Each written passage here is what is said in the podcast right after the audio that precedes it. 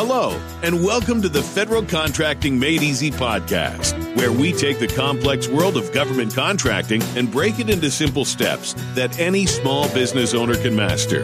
Now, let me introduce your host, Nancy Byerly. Welcome to the wonderful world of government contracting. This is episode number 34, and today's topic is on what role does my business opportunity specialist serve for me in the 8A BD program? But before we get started with today's podcast, please remember to subscribe and rate the podcast. Your feedback is important to us. All your hard work is starting to pay off. You submitted your 8A business development application and you just received your welcome letter. Congratulations. Now what? We're going to start off with what your assigned business opportunity specialist, otherwise known as BOS, responsibilities are. Why? Better informed you are about the responsibilities, the better decisions you can make during your tenure in the program. Let's start off with regulations. First, let's start with where this information is obtained from. Every agency has regulations that tell them what their responsibilities and obligations are. The Small Business Administration is no different. Their regulations are called Standard Operating Procedures, and they are available to download from their website. I will have a link in today's show notes. I would suggest that you download the SOP and keep it on hand during your time in the program. In the SOP, it states the BOS responsibilities. I am going to list them as per the SOP, and I will add my own thoughts throughout. Hopefully, this will give you some insight through the responsibilities and ways that you can assist them in marketing. The district office responsibilities for the 8A program are 1 the BOS will maintain contact with local procuring officials to inform them of program goals, policies, and procedures. The first responsibility states that a BOS is to educate procurement officials on goals, policies, and procedures. You may think that this does not impact you, but it does. The more opportunities your BOS has to educate contracting officials, the better your chances are that they will set aside something for the 8A program. So if you happen to know a contracting official and your BOS doesn't know it, introduce them. They'll thank you for it. Okay, the next responsibility. BOS would compile and analyze internal statistical data to assist in requirements management and planning. Why does the BOS gather statistical data? What does that have to do with me, the 8A firm? By analyzing procurement trends, a BOS can update their portfolio on procurement trends that it may impact the local 8A firms. For instance, an agency may decide that they are meeting their 8A goals in one industry and decide that they're not going to offer any other opportunities for other 8A firms in other industries. This can be a common practice. The BOS will also look at which firms have received and those that have not received a contract. They will analyze the procurement market and look for trends. These trends allow the BOS to spend more time marketing firms that may have not gotten a contract and less time with firms that have obtained hundreds of contracts. Does this mean that they will not help firms that have received contracts? No. They will try to help everyone, but they are limited by time and resources. BOS workload. Ask your BOS how many firms they are responsible for. Each BOS will have several firms assigned to them. The actual number will vary by the number of firms in the portfolio and the number of personnel assigned to the program. These numbers also vary by district office. A BOS could have 150 firms assigned to them, like in Washington, D.C., or they may uh, others may have only 40 firms assigned. It is also important to find out if your BOS has other duties assigned to them. For example, not every BOS 100% a BOS. By that I mean they are responsible for other programs. In order to have the title BOS, they must have a minimum 51% of their time allocated to the program. The other 49% could be assigned to other duties. Is this important? It'd be if you feel your BOS is not responsive to your needs. There may be a reason behind that. So the more you know about what their total responsibilities are, the more you can understand them. And the better you understand them, the, and the better you understand each other, the better you can work together.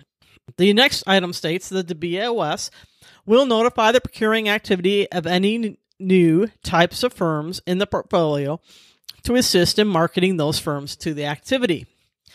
This is one area where you can help your assigned BOS. Please provide them with your updated capability statement and any other opportunities that you have been tracking.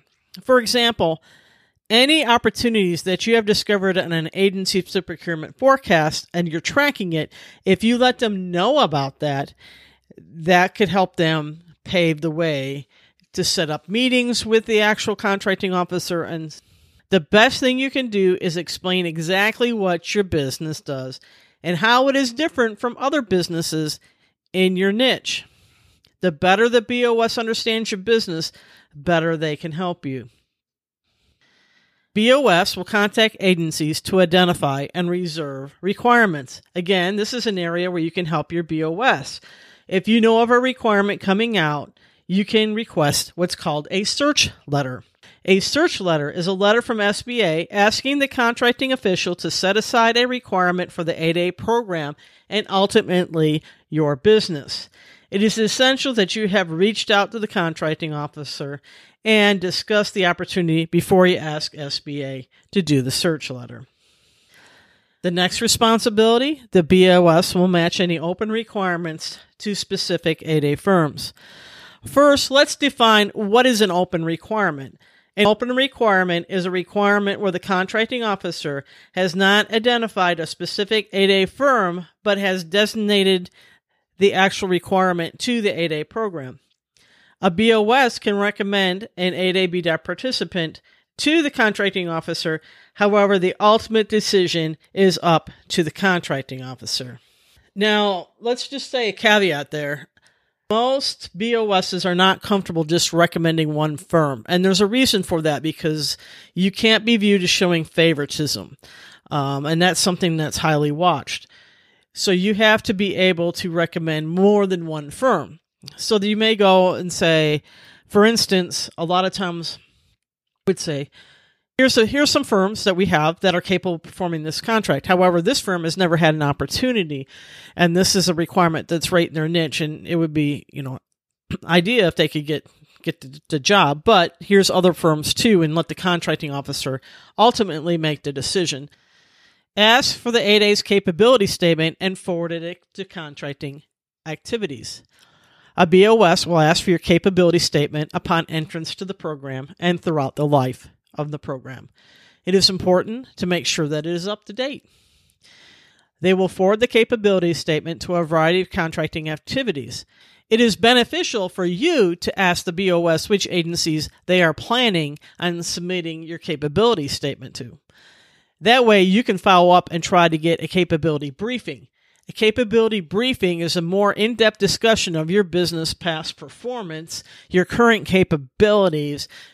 Uh, does a lot better job than your actual capability statement can. Next, responsibility a BOS has is to prepare necessary correspondence like search, requirement, and acceptance letters to the procuring agencies. Because your BOS will prepare a variety of letters on your behalf, you must be sure to communicate with the BOS.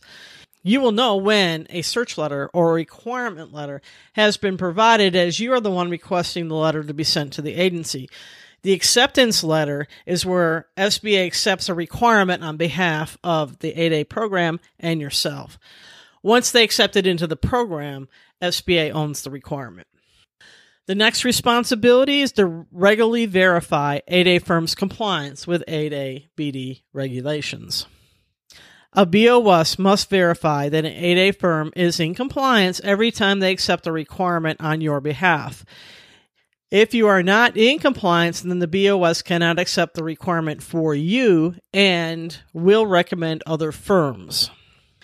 Most importantly, SBA will do an eligibility compliance review of you about four times. One, for each offering letter they receive requesting it to be set aside to you. Two, at the beginning of the fiscal year, they have to determine if you are still a small business or not, so they need your financials. Three, once a year during your annual review, they have to review you. And four, anytime anything pops up that causes them to question your eligibility, they have to do a review. Sometimes it could be six, seven times you're looking at the same firm. Sometimes it may only be during those times. But it's good for you to know that. So, as you can tell, your BOS has a lot of requirements that they must do for you. However, this is not all of them. A BOSs must provide matchmaking opportunities for 8A firms. Also, they still market the program to the public and to federal agencies. Lastly, they provide counseling service to you and help with can help with contract negotiation. I didn't go through quite everything that a BOS is responsible for, but I wanted to highlight the majority of the items. Hope that you enjoyed to this podcast. And again, if you have any questions or you have a, something that you would like more in depth discussion, please email me and we will add it to the list. Again, I will have links in today's show notes for important information and so the link to the SOP. Until next week, be safe.